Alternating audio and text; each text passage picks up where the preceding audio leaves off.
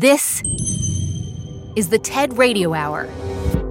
Each week, groundbreaking TED Talks. Our job now is to dream big. Delivered at TED conferences to bring about the future we want to see around the world. To understand who we are. From those talks, we bring you speakers and ideas that will surprise you. You just don't know what you're going to find. Challenge you. We truly have to ask ourselves, like, why is it noteworthy? And even change you. I literally feel like I'm a different person. Yes. Do you feel that way? Ideas worth spreading. From TED and NPR. I'm Manoush Zomorodi, and this is the story of a murder that couldn't be solved by humans alone. Just a warning there are some graphic descriptions that may be hard to hear for some people. It all starts with a man who'd gone missing in Winn Parish, Louisiana. It was in the summer of, of 2013. Uh, I was called in the evening hours. This is Bradley Marr. He was the lead detective on the case. There was a possible kidnapping. That's how it came in, and that's how I first got involved. Detective Marr soon learned that the victim's roommate had evidence. He had a video camera system at his house, so he reviewed the video camera and saw the victim getting taken from the house at gunpoint. At that point, all hands on deck. I, I was a detective on call, so I got called and uh, immediately went to the scene. Thanks to that video surveillance, the detective and his team quickly tracked down the alleged kidnapper. But the victim, he was nowhere to be found. We were searching hard. You know, we're sending out teams and uh, basically just looking, looking for tire tracks, looking for evidence, looking for anything. And we're talking about uh, an area here that was miles and miles and miles across. No clues, nothing. By now, Detective Marr felt pretty sure that the victim must be dead, but he refused to let the trail grow cold. We were desperate. We were looking for a body. We had a family that wanted some closure. So at that point in time, I, I said, What the heck? Let's call her and she may can tell us something. Detective Marr called on the one person whom he thought might be able to help him find the body. Hi, yes, my name is Lauren Parks, and I am a forensic scientist, but specialize in avian scavenging, especially vultures. Okay, basically, you are an expert on vultures and crime. Is that fair to say? Yes. Vultures feed on decaying animals and humans, which is why they can help lead people to a crime scene, or so Detective Marr had heard you know, you, you watch the uh, the old Western movies of the guy laying in the desert and the vulture circling. Here's the email he wrote to Lauren. Lauren, I'm a detective with the Sabine Parish Sheriff's Department. I'm wondering how many species of vultures we have in Louisiana. Of those, will all the species eat human remains? We are working a kidnapping and haven't found the body of the victim. He has been missing since Tuesday morning at 10 a.m. We have the suspect in jail on the kidnapping charge. Thank you, Detective Marr. And, and so, how did you respond to to the detective? So he's he's thinking that the victim is dead, but I told him, you know, don't be looking for vultures that are circling per se. She explained to me, stop looking for vultures riding on air currents. When you see a circling vulture, they are typically riding a thermal because they are so big. They are too big to flap their wings like normal birds. So they use thermals to soar around. So you're going to be looking for vultures sitting in a tree, sitting on the ground, sitting on fence posts, whatever. And if they have scavenged the body, they're going to leave feathers at the scene. If the body's exposed, they'll also they'll often leave the spinal column intact. So we we did put that word out to every single person that was searching. This is what we're looking for as far as vulture activity. Detective Marr's unorthodox idea was exactly what this case needed. And it's exactly what we love about true crime. Some of us can't get enough of thrillers and mysteries, cold cases gone hot again, and whodunits. But what if humans can't sniff out the clues? What if the suspect has claws? On this episode, we're giving true crime a wild twist with stories about animals who perpetrate, solve, or are victims of various crimes. Like vultures, who can act as winged coroners, the first to arrive at the site of a murder. So Detective Marr needed to find a body. A very wooded area. And soon he did. It was a shallow grave that was located in a lake bed but sure enough, vultures had beat him to the crime scene. There was a, a portion of a hand exposed from that grave. And that's where the sca- some scavenging occurred well, with the vultures. There was a skeletonized arm sticking up out of the grave. Oof. But it was defleshed. And then when they dug up the body, the head of the victim was in pieces but the body itself was uh, it had still all the flesh on it so just the arm had been pulled out of the grave and scavenged we thought we could see a faint drag mark but you know five days has passed and i start taking photos and then kind of start trying to put everything together and i send lauren those photos that we had taken and she was like whoa wait a minute that's a vulture feather 40 yards away, they had found feathers and a bloody pine cone and a bloody stick 40 yards from where the body was found in the grave. okay. Um so a bloody pine cone and there were feathers at the crime scene. Right. But they they were 40 yards away from where the body was found, you said. Correct. And that didn't mean anything to the detective at the time, but that meant a lot to me. And it meant a lot in the sense that it didn't add up.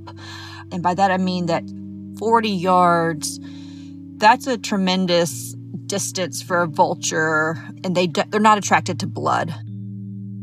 Lauren Pharr Parks picks up the case from the TED stage. There appeared to be a problem because the feathers were located 40 yards from where the body was found. The feathers were next to a bloody pine cone. Vultures aren't attracted to blood and they typically don't wander. They might wander 40 feet, but they're not going to wander 40 yards. That would be a waste of energy for a bird that doesn't know when it will get its next meal. So, why in the world would a vulture wander 40 yards? One of the reasons I love vultures is because they tend to operate in a manner that can be explained by biology and physics. I started mentally going through the numerous baiting experiments I had conducted at a body farm in Texas. A body farm is a place where you can donate your body to science. Next, I brought out my field notes and had an aha moment. I knew of two things that would lure a vulture 40 yards from a body guts and brain matter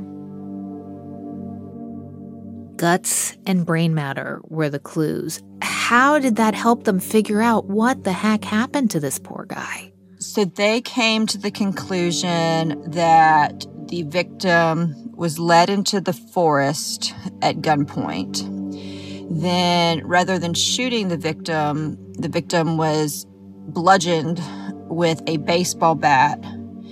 And then the victim was, once deceased, dragged 40 yards to a grave. And the thought was that a baseball bat was used so that no one would hear the gunshot. We got the autopsy report and, and knew that we had a blunt force trauma to the head.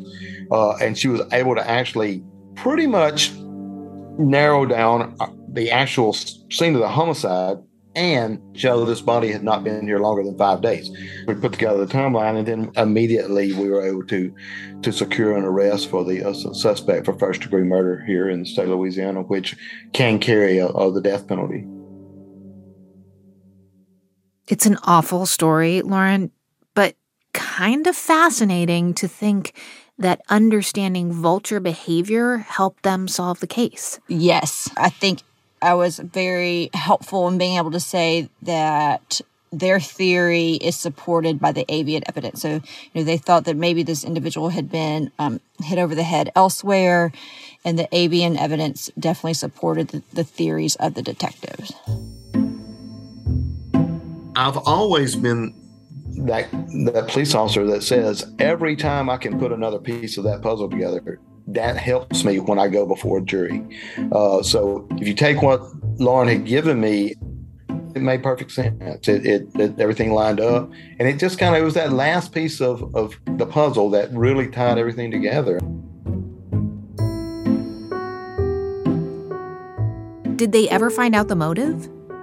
Yes. Um, it was over a woman. So there was jealousy. Wait, it was a crime of passion? It was a crime of passion. Yes. Do you ever think like there must be so many cases out there where the detectives never considered that vultures might have a, a role in helping them piece together a crime? Oh, I do. I think there's a tremendous number of skeletal cases. Some probably may have gone unsolved because the timeline is off because animals and especially vultures were not considered as a factor in the decomposition. Detectives are starting to become aware of the role that animals have in forensic science. And I think that if, if detectives can just know, hey, let's look for like a feather or if there's um, exposed bone, but there's also tissue, maybe an animal was here. They don't always leave the gnaw marks on the body or the bloody image that you see on TV. So sometimes it can be a lot more subtle than what you might expect. Hmm. Lauren, I have to ask you when you tell people what you do, like, you know, how do they respond or react usually? Some people ask questions like, how, how did you get into that? Or, oh my goodness. And then some people just looked at me, like, look at me with a, um, a confused face. They're like, wait, are you like Agatha Christie meets Hitchcock's The Birds, essentially? Is, those are the things that come to mind for me. Yes. And then I always, you know, I want to um, tell people about what I do, but I've seen it so much that I forget that this is usually a shocker to other individuals. And so I have to be careful to not scare people away. yeah. That was forensic scientist Lauren Pharr Parks. You can see her full talk at TED.com. We also heard from Bradley Marr, the lead detective on the case. Today on the show, Crimes in the Wild. I'm Manoush Zomorodi, and you're listening to the TED Radio Hour from NPR. Stay with us.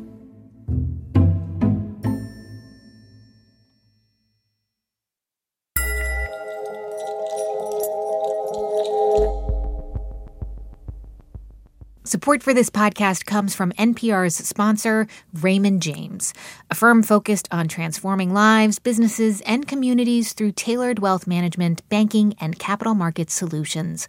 Learn more at raymondjames.com.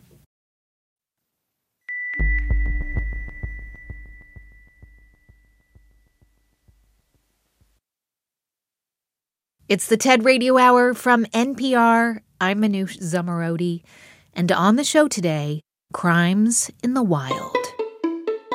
Which brings us to our next case a burglary in Aspen, Colorado. We're up in the hills above the town. Prime real estate, nice houses. This was a house that kind of spilled down the hillside three stories. And from uh, a couple days' observations, it appeared that it was an empty house. Now, each story had a deck. So the bottom deck was right off of a bedroom, and there's a big window. And when we arrived, the screen was still lying on the floor. It was bent as though hit with some force, lying on the carpeting, wall to wall carpeting, white carpeting. Uh, no mud on the carpeting. Nothing in the bedroom is disturbed or stolen. And then we get to the kitchen, and it is chaos. All over the floor, the contents of the refrigerator and the freezer. We have ice cream cartons, we have cottage cheese, we have a broken bottle of honey, we have eggs, everything on the floor. definitely knew what he was going for. Oh, and definitely blew his cover. Yes, unless it was a ravenously hungry burglar, all signs indicated it was a bear. A bear who got away with the crime. And there, surveying the detritus, was author Mary Roach.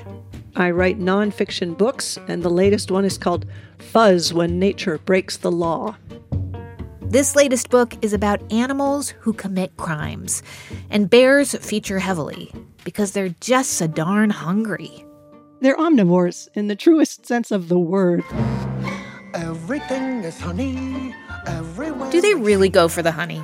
They go after honey. They go after beer. They like craft beer. They do not like the cheap stuff. All the bare necessities, the simple bare They don't eat crappy ice cream. There's a brand called Western Family that bears will eschew in favor of Ben and Jerry's or Haagen Dazs.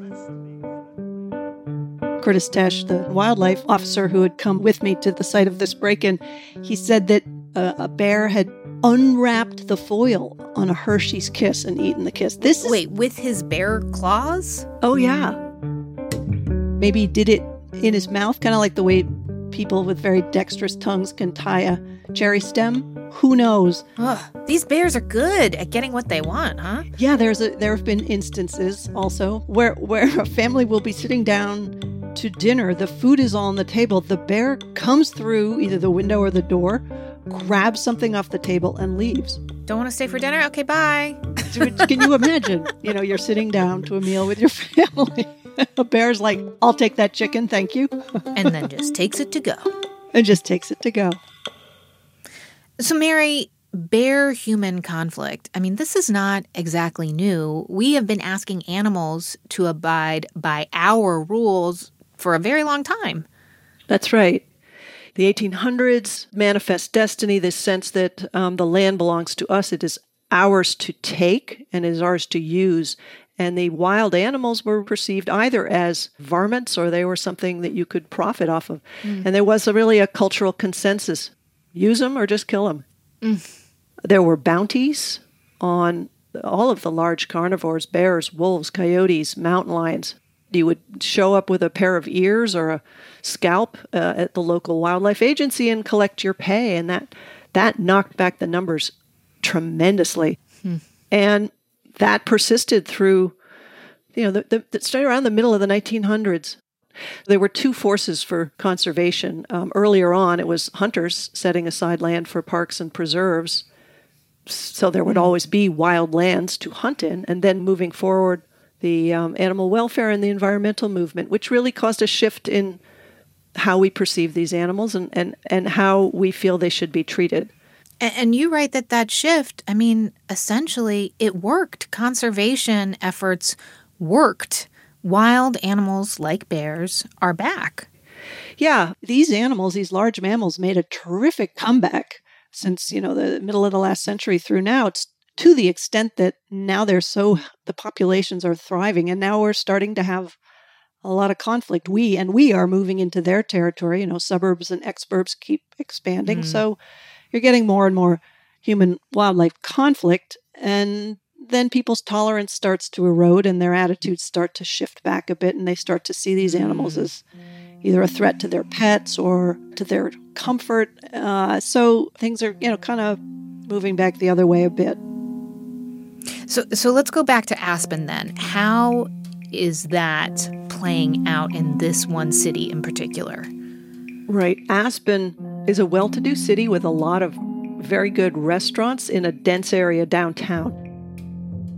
And I was traveling with Stuart Breck, who works for the National Wildlife Research Center. And I said, Stuart, can we both set our alarms for 3 a.m. and let's see what's going on in the alleys behind the restaurants? We get in his truck, we drive down, we just look down the first alleyway, and there's a large white hefty sack split open with all of this food coming in. Pretty good looking food, too, spilled out. And I was like, oh, we just missed him. And he said, uh, just let's just stand over here And within three minutes, here comes one bear. It's kind of boom, ba-dum, going down the alley, heading back to the bag. And then five minutes later, a second bear. And so we, we had just shown up. It wasn't like we spent the whole night waiting and hiding with like, oh, we might catch a glimpse of a bear. It's like you just turned down an alley. The first one we it's turned a bear down. party, late night party scene. Late Aspen. night party scene. Absolutely. Absolutely. Yeah. And it was so surreal because it's because it's a very upscale town. This one bear, uh, when they were kind of done with what they were doing, we sort of followed along. And this last glimpse of this bear was in front of the, the Louis Vuitton window. it's just the weirdest, most surreal sight. This little bear we had a little bit of burrata on his snout, just kind of standing in front of the, as though window shopping at Louis Vuitton. Celebrity bear. What bears? They're just like us. The bears are they're just like us. All right, so Mary, we would love to have you read a particularly wild uh, section from your book. Sure. You have the book right there, right? Yeah, absolutely. The lighter colored bear is working a crab leg while its colleague noses through cabbage leaves. One of these bears just learned, Stuart Breck is saying. I can eat garbage with people standing and watching me, and nothing bad happens. We've just given these two a little less reason to worry about humans. As a result, they may start coming into the alley earlier or standing their ground longer. Odds are they'll end up like the bear that dined out at the dumpster behind Steakhouse number 316. One night not long ago, the restaurant's manager, Roy, came out to roust the animal. Because the dumpster was set in an alcove, the bear's escape was blocked on three sides. On the fourth side was Roy. With only one way out, the bear lunged and, quoting Charlie, bit Roy in the ass. According to University of Calgary professor emeritus and bear attack researcher Stephen Herrero, 90% of black bears that injure humans are bears that have habituated to them. That is, accustomed to their presence and lost their fear, and developed a taste for their foods. Based on a description of the bear that Roy provided, the animal was found, trapped, and, because it had injured someone, put down. What the description said, beyond dark hair and heavy set, I can't imagine. However, DNA from saliva on Roy's pants was a match with the bear's. Roy and his staff could have been more careful about keeping the dumpster locked, and that too bit him in the ass. Townspeople picketed the steakhouse following the bear's death. People don't want bears destroyed because of other people's neglect. If anything, they want them hazed or relocated, the two non lethal approaches you hear about most with conflict bears. There's also electric fencing, but the prison camp look doesn't play well in residential areas. You mentioned that if they hurt a human, the bear is put down. But but what about these other problem bears? Uh, in most cases, the bear is put down, as they say. Um, you can translocate a bear. Sometimes that's done, uh, uh, particularly in cases where there's a lot of media attention. Yeah, I, I can't imagine that moving a bear tens of miles away is an easy thing to do. Well, it's not so much that it's difficult, it's that it doesn't, often it doesn't solve the problem. Bears have made their way home. I think the record is something like 140 miles. They're very good at finding their way back to where they've been hanging out. Um, the other thing, a bear that's used to eating human sourced food will make its way to the closest human community and start doing the same thing. Depending on the study, between 40 and almost 70% of bears uh, will be involved in a quote unquote nuisance event Mm-hmm. uh, within two years. So there's a lot of, lot of recidivism. There is another, a third thing that we humans try to do to keep bears away, right? It, and it sounds kind of funny to me. You use the word hazing. Yes. Talk to me about what they're trying to do. Sure. Hazing is just to create an unpleasant but not harmful situation. Hmm. Hopefully, they'll run off and won't come back. They'll associate that behavior and that place with negative consequences. So it may be rubber bullets, it may be pepper spray, it may be um, there's a certain kind of dog called a bear dog. Mm-hmm. And well, they do work to scare the animal away, but there was a study in Nevada 62 bears were hazed with rubber bullets and pepper spray, and um, all but five out of 62 came back. So there's too much gain for the bear in a place like an alley in Aspen, where people are routinely leaving bags of restaurant food scraps in an unsecured dumpster. You know that that bear is going to go. You know, those rubber bullets, they kind of smart, but the food is so good, I don't care. I mean, it seems like a lot of us um, wouldn't have enough experience in the wilderness or dealing with wild animals to even know to follow the rules. Like the bears that I know best are like Yogi and Pooh and I guess Baloo, you know, like the entertainment industry has really changed our perception of wildlife. And for a lot of people uh, who live in dense areas, wildlife are the mice that they find in their kitchen or the roaches. Yes, I think that's really true. And a large part of preventing human wildlife conflict situations is education. Also, making people aware that there are resources the, the places that they can turn to to get helpful information about what to do without just calling an exterminator. Um, but yeah, I mean, there's there's there's Yogi Bear, but the other side of that is anytime there's a person that's killed by a bear, it's major headline news in the sense that, and the word attack is always used, even if it's a defensive mm-hmm. scenario. That has created this sense of bears as these monstrous kind of killers. So people have a, you know, some people are scared to death of them. Other people think they're kind of bumbling and cute and they'll walk up and take a selfie. so we, uh, and in both cases, this is like, no, no, no, no, no. Not, somewhere in between is where you want to land, folks. All right. So where is that in between, Mary? Give us the bear basics. Oh, people, the best thing that could happen with bears in America is for people to understand that uh, as cute as they are and as much as you want to get close to them, do not feed them. Do not leave out birdseed or dog food. Just do not encourage them in any way to, to come into your yard and your home because that's a situation that's going to progress to the point where somebody's going to get hurt. And usually it's the bear. That's author Mary Roach. Her book is Fuzz When Nature Breaks the Law. You can watch Mary's talk about her previous book, Bonk, at TED.com.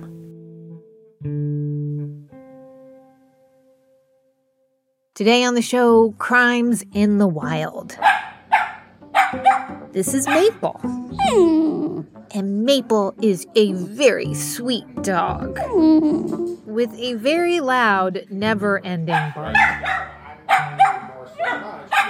Maple's human is my producer, Katie. Maple, what are you eating? And sometimes Katie feels like Maple is a bad dog. No. No. Which is why she hired dog trainer Avi Israeli. Don't be shy to also interrupt some of these behaviors as long as, you know. Avi thinks Maple is a good girl. She just needs to learn some commands. Hey, knock it off. Watch me instead. So maybe start, you know. And Katie needs to have some patience. Maple, let's go.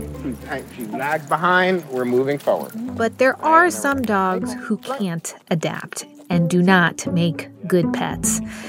Those dogs often end up in shelters, and they're the ones that Megan Parker is looking for it's not just the bad qualities we look for. We look for like high energy, but the ability to really focus and this incredible, incredible compulsive need for a toy. Megan uses that compulsive need to transform these naughty pups into working dogs, highly skilled detection dogs in the case of detection dogs, that energy can be directed into work, and all of that discipline and training becomes this incredibly joyful activity for a dog that will do just about anything for a toy.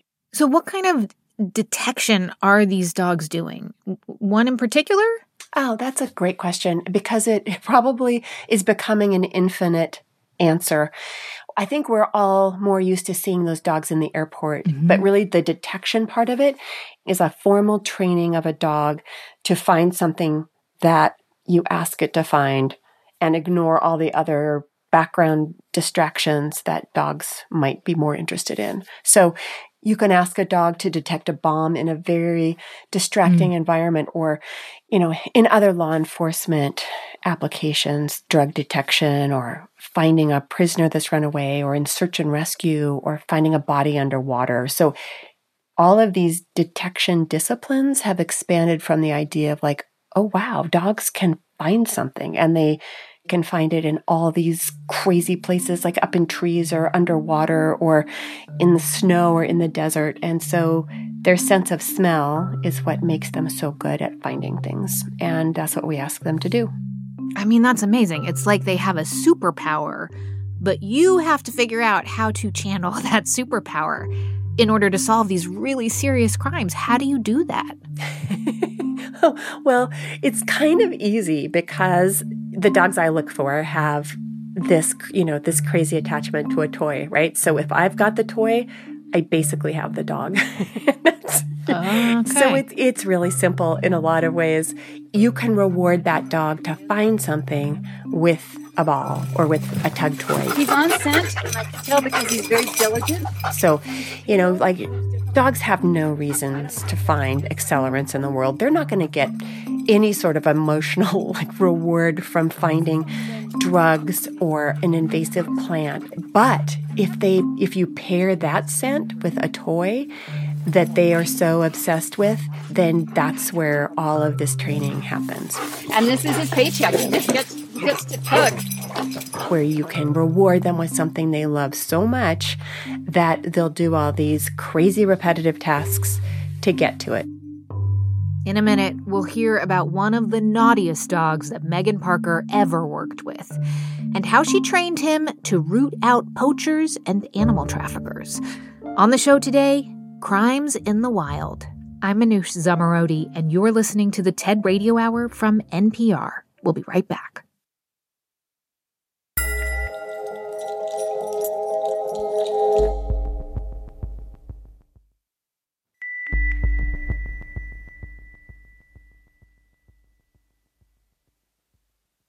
It's the TED Radio Hour from NPR. I'm Manoush Zomorodi. Today on the show, Crimes in the Wild.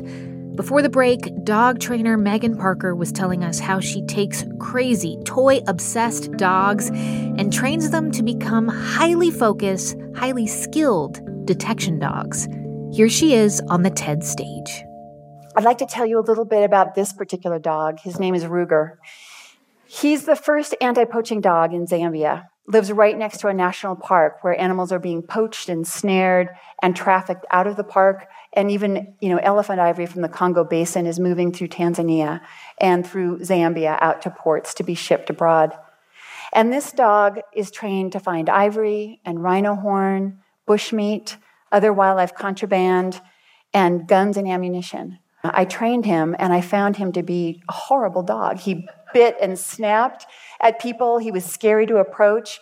He was everything you fear in a dog. And it turns out he was going blind. So I take this dog to Zambia and I pair him with, with these scouts who don't have any history of having pets or being with dogs. And they learn to think of this dog as a colleague. Oh, they thought of him as a colleague. That's so fascinating when you describe Ruger as being unruly when you first started working with him. Yeah, absolutely.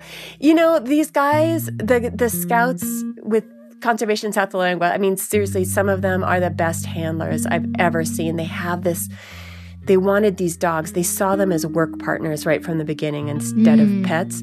They had a tremendous respect for the dogs. And I think sometimes as, well, those of us who have dogs of, as pets and grew up with dogs, we kind of lose sometimes this respect for what dogs can do.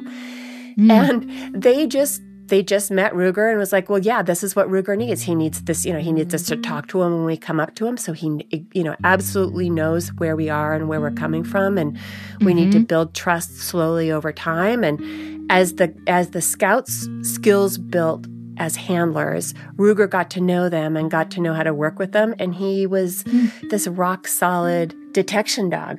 After four months of intensive training, They started setting up roadblocks and looking for illegal contraband being trafficked in vehicles along the roads outside this park. And they check vehicles, and by a human doing it, it, t- it can take hours, especially for a bus loaded with luggage and food. And Ruger just checked it in a few minutes. This is their first practice training on a roadblock. And he alerted, which means he sat and he stared at his handler. And the handler was like, oh dear. They searched it, they looked through, and they found nothing. And so they're just, their spirits dropped. But they unloaded that minivan and they have luggage out. And again, Ruger picked a piece of luggage and he sat.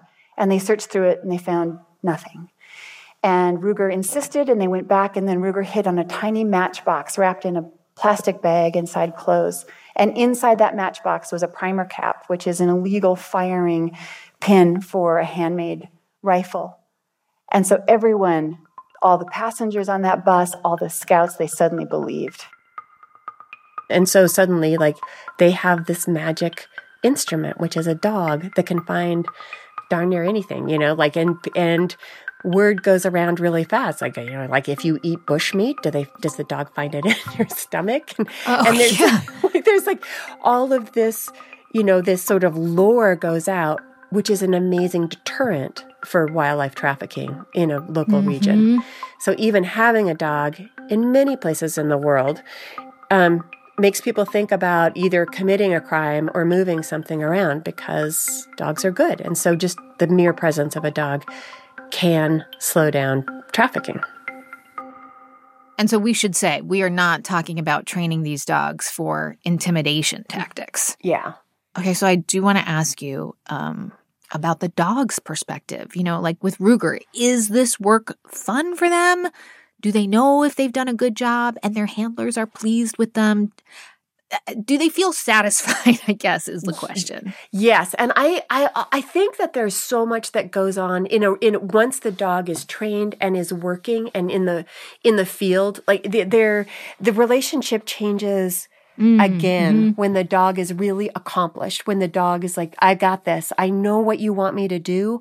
And there is in during the training process, there's a point where you know you reward them when they when they smell what you want them to smell and when they tell you about it, which is like sitting Mhm. down and staring at you and waiting for the toy to come. And then there is something about the dog looking and searching for something. And I Mhm. swear that that is like another part of their brain gets lit up as like, oh yeah, now this is really fun. And so Mhm. as you train them, as the searching gets more complicated, as you hide things in more difficult places, you hide more objects, whatever it is out there, you make you make the dog lead the search instead of you knowing where it is all the time. Once they realize they're in charge and they're searching, and when they find it, you, you I mean, you know, they are completely awash in confidence and, and accomplishment. And it's like hmm. they don't even need the praise. You know how happy they are to accomplish this thing. It is it's the most brilliant thing ever. This whole episode is about crime in the animal world. Um, and clearly, dogs have this incredible ability to help us fight crime. But it only works if we stop asking them to abide by our household rules, it sounds like, and, and treat them as partners. What is it about dogs that even makes this partnership possible? Yeah. I think we have evolved with dogs. And I do think we're bound to dogs in a way that we're not bound to other species. They're not very closely related to us. So it does seem unusual that we have this partnership with dogs. You know, they've been, we've selected them to work with us for like herding our animals and helping us hunt. And we tapped into their willingness to, to talk to us, to communicate with their eyes. So we, you know, when we look into our dog's eyes, we both get this rush of oxytocin, which is crazy because we've evolved to do that with our children or our mates. But to have that across a species is pretty cool. And they're willing to do all these things for us just as we're willing to do all these crazy things for them. That's Megan Parker. She's a dog trainer and the co founder of Working Dogs for Conservation. You can see her full talk at TED.org. dachshund.com. Hmm. Oh, and special thanks to Maple, the dachshund. Good job. You're so smart. You're so cute.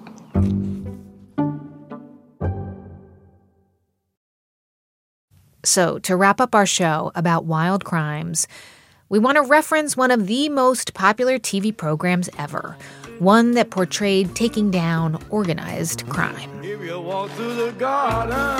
Now, I know you don't want to hear this, Lieutenant, but the money is real and it's everywhere. Yep, The Wire.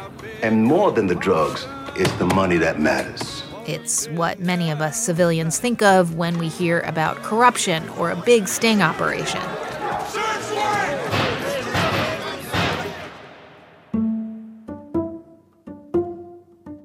On TV, we usually see crimes involving drugs or arms or human trafficking. So you might be surprised to hear that animal trafficking is the fourth largest industry for organized crime. This is sound from an undercover video of a sting called Operation Pluto. Traders in Vietnam are rummaging through large green sacks filled with thousands of pangolin scales. So pangolins are really endangered in the wild and hugely threatened and not permitted for trade at all at any level. This is Sarah Stoner. She's the director of intelligence at the Wildlife Justice Commission. The traders in the video think they're bargaining with potential buyers, but they're really talking to Sarah's undercover colleagues because pangolins are the most trafficked mammal in the world. Unfortunately, over the last few years, there's been this upsurge in a demand for their scales, which is often used for traditional Chinese medicine. They're being trafficked in huge numbers now. If you've never seen a pangolin, well, they're quite extraordinary. Here's Sarah Stoner describing them from the TED stage.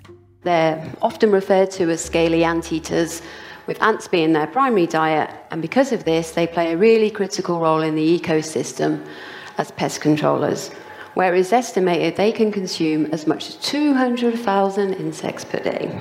Before pangolins became popular for use in Chinese medicine, they were also hunted for their meat, a delicacy. But pangolins are really difficult to see in the wild. They're known to be shy and elusive creatures. They're also nocturnal. And when pangolins are under threat, they roll into a ball where they are protected by an outer layer of scales. But it's actually these scales that are to their detriment because these scales can make smugglers rich. Police eventually seized 780 kilos of dried pangolin scales in that warehouse in Vietnam, which means that around 2,000 pangolins were killed. I, I still find it unbelievable, even though I work on this problem every day. It can take Sarah and her team years to uncover a pangolin trafficking network that actually leads to arrests. And it all starts by, yup, following the money. What's really important to remember is that every step that the pangolin moves through the supply chain, the pangolin becomes more valuable. So the poacher on the ground won't receive much, a few dollars maybe, maybe a little bit more, but not really not much.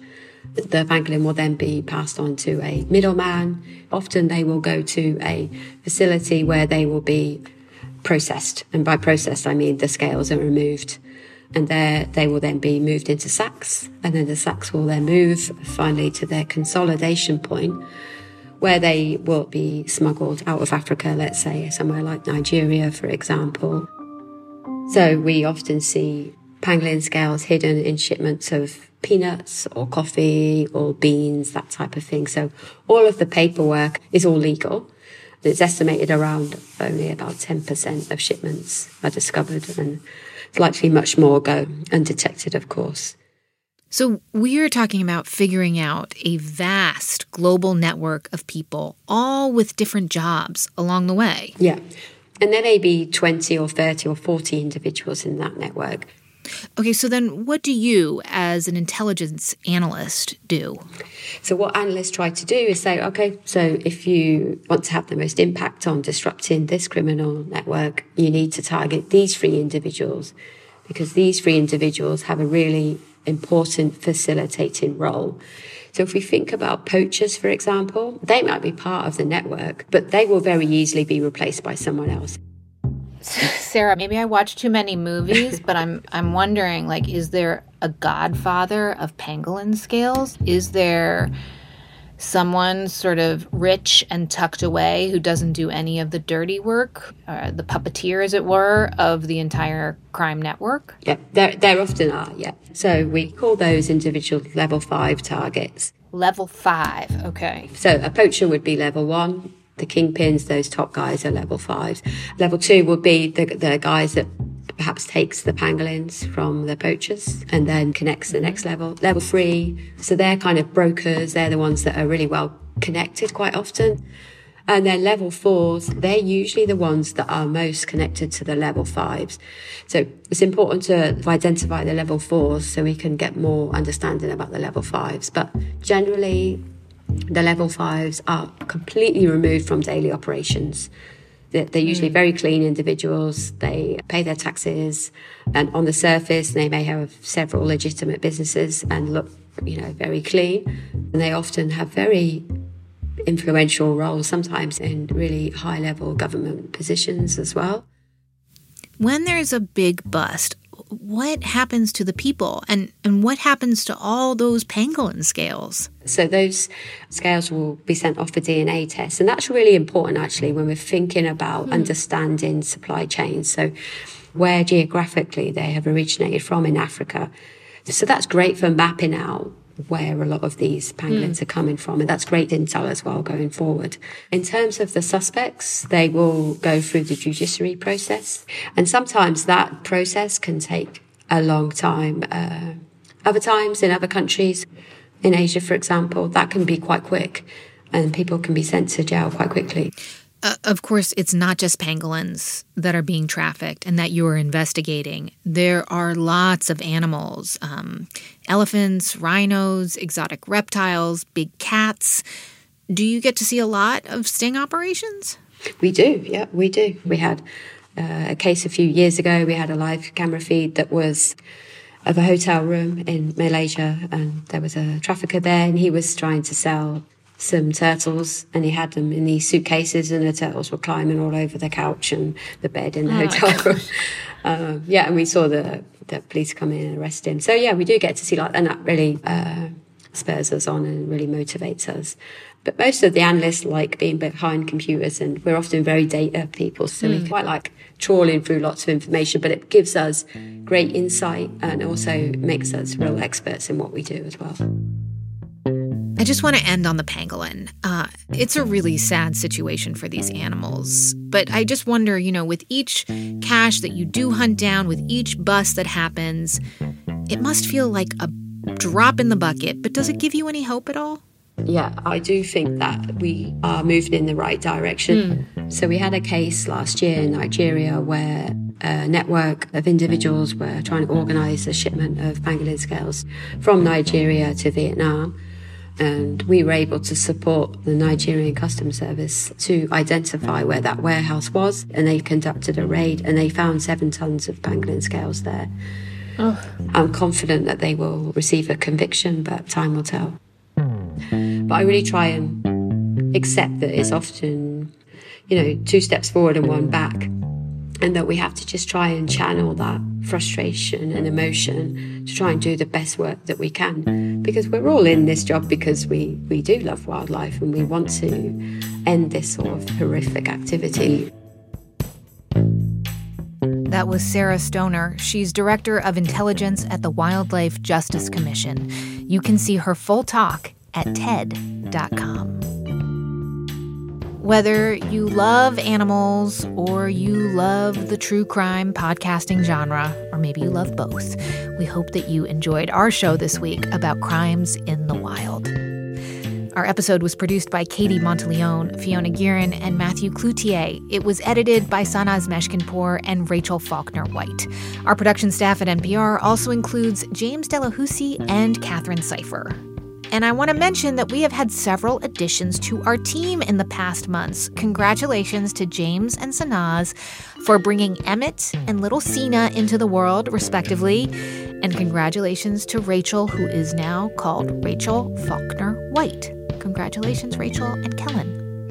Our theme music was written by Ramteen Arablouei. Our audio engineers were Nisha Highness, Joby Tanseko, and Patrick Murray. Our partners at TED are Chris Anderson, Colin Helms, Anna Phelan, Michelle Quint, Jimmy Gutierrez, and Daniela Balarezo. I'm Manoush Zomorodi, and you've been listening to the TED Radio Hour from NPR.